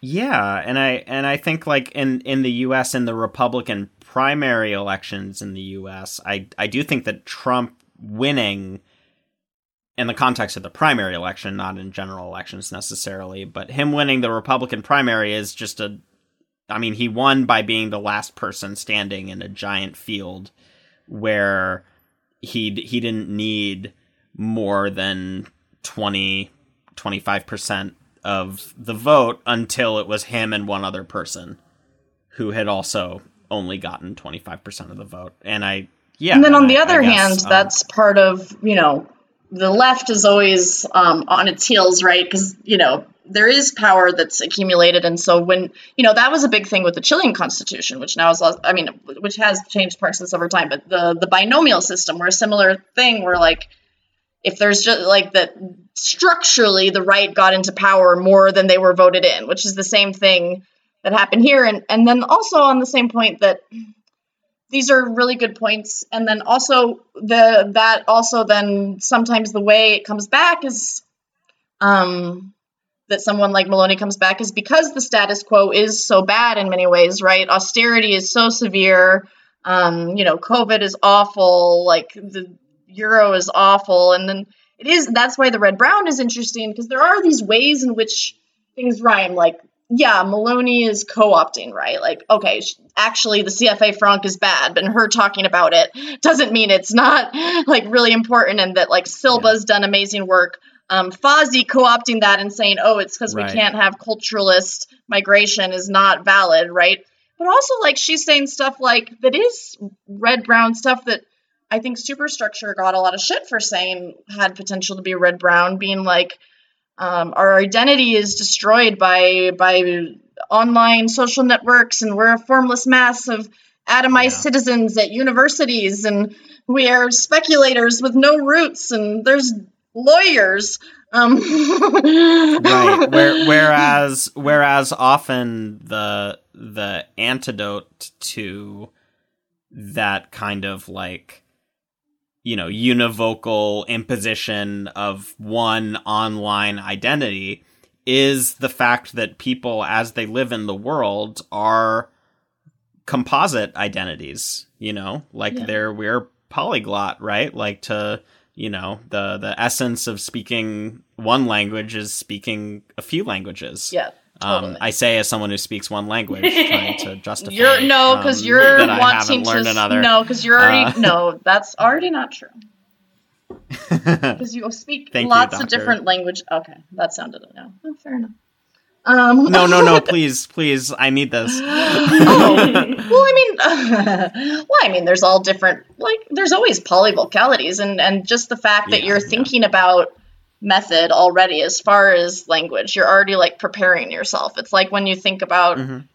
yeah, like preparing is a part of planning like that improvisation just doesn't come from nowhere. And that's part of the franciscan thing we criticize right? Like oh history just keeps happening and we don't plan anything. You just put your beans out and it just sprouts. Right. Um and like thinking through what you're going to do like goes off in certain ways later on and and um I don't know, like, yeah, like nine, you know, someone like Draghi is really bad, and you know, Fazi's not fair when he, is not a fair actor when he goes on and on about it because he's aligning with the right. But Draghi, yeah, like after like the 80s, yeah, they joined the euro, lira's out, and like they got to like privatize state assets. You know, this is after Draghi's at World Bank in the 80s. Like then he's um, with Goldman in the 2000s. Then he comes in to be Super Mario for ECB. Uh, you know, then he's like the good guy against Berlusconi. It's like, well, they none of you sound good.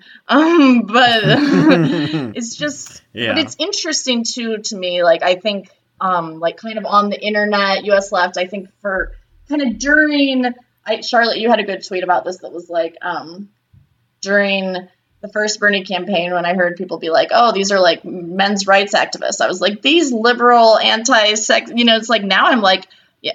Now it's yeah. like, oh, some of these people really were men's rights activists, and it's like, yeah. okay, well, there were governments that were left with people like red brown. What's that? And it's like, I think this is real. and it's like, and yeah, and they're like, well, and everything Meloni's saying is just co-opting. It's like, I get it. An analogy's hard, but she's not just like co-opting anti-consumerism at random. Like, yeah, with like green stuff, you need to like change what people consume. But this Agamben thing is like of not wanting to be touched, pure and not even it's not even about purity, but this Thanos thing of like just let people die, you know, because then they won't consume. Yeah. And it's like, and then you're like, if you say the mm-hmm. opposite, that's pro Nazi and that's Kiev, empire, yeah, yeah who, who right. loves vegan food, or I don't know.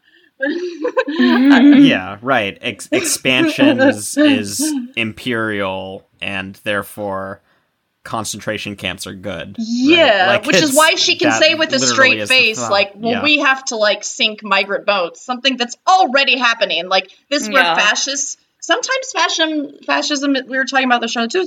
Is a is an acceleration. It's not just out of nowhere. They're like they won some stuff and kept going. They're like, we need to start making migrants drown. It's like that's ongoing. You're escalating. Oh my God, well, like that's that's, like- already a war. That's what happened with, in Australia, right? Like um, in the '90s, when I mean, like our immigration system, it started being like streamlined by a kind of neoliberal left government in the early '90s.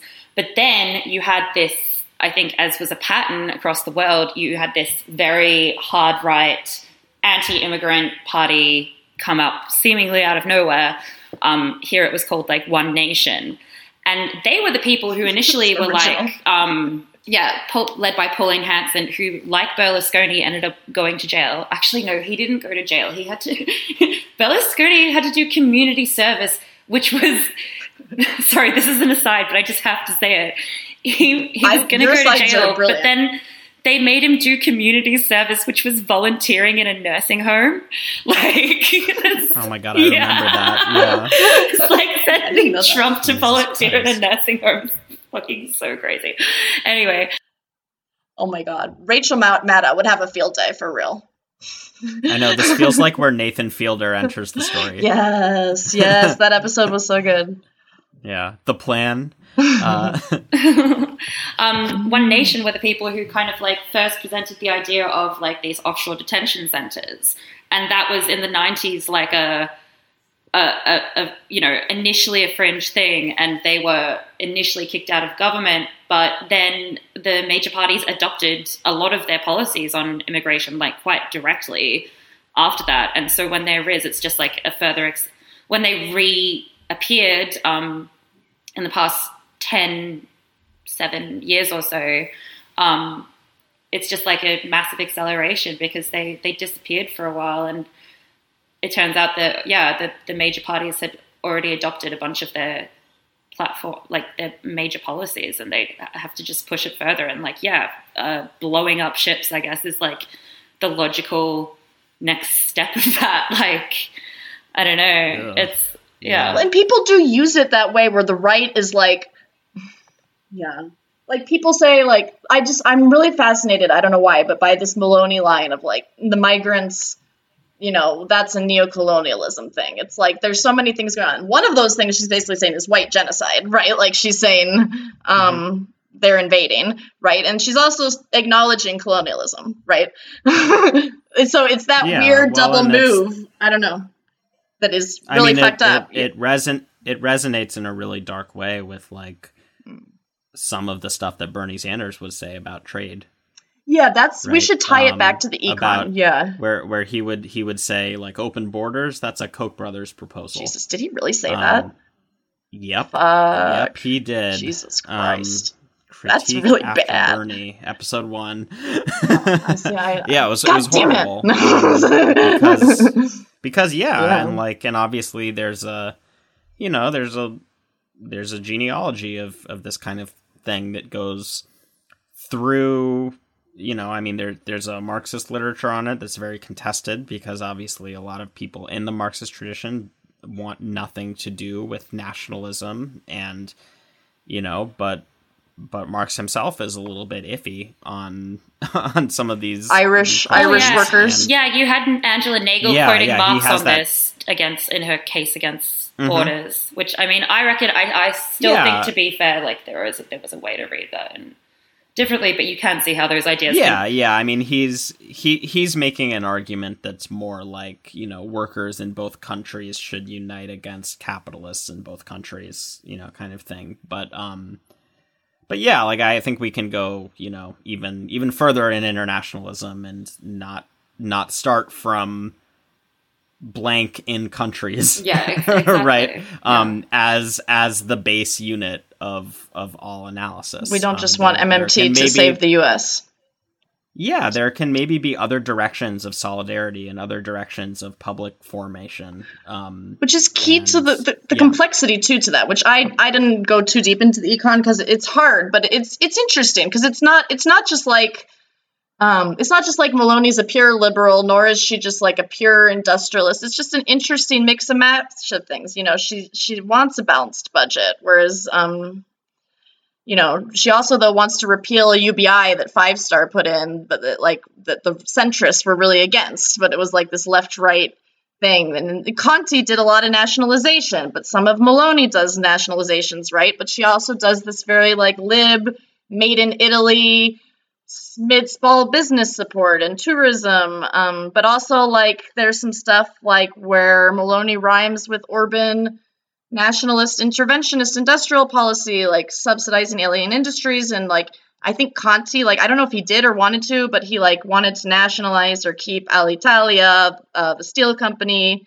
the highway company, and again that makes me think too about this kind of how you guys highlighted this like arch, um, complicated Italian materialism, and I do think about like it is interesting. We talked about Gramsci, that's like this very you know was like this um, leading light, of course, of the the Italian Communist Party, but um, I feel like Berlusconi has some of that too. This very like it's realpolitik, it's practical money. This is what you got to do. This and that I in, in, some of the leftist traditions too. This very strong like anarchist traditions. Right, we're in the factory, operaismo. We got I don't know. I don't know what I'm getting at, but it's just I think the econ's complicated too because there's liberalism. There's I don't know. I don't know.